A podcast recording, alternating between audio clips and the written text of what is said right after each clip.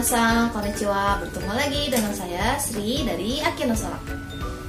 Di video kali ini saya akan membahas tentang perubahan kata kerja dari bentuk formal ke bentuk kamus. Kali ini kita masuk ke pembahasan terakhir yaitu kata kerja golongan 3. Kata kerja golongan 3 hanya terdiri dari dua kosakata dan perubahannya itu tidak beraturan, jadi dihafalkan ya. Yang pertama adalah shimas, berubah menjadi suruh dan yang kedua adalah kimas berubah menjadi kuru.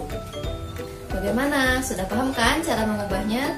Kalau ada pertanyaan silahkan tulis di komen ya. Bye.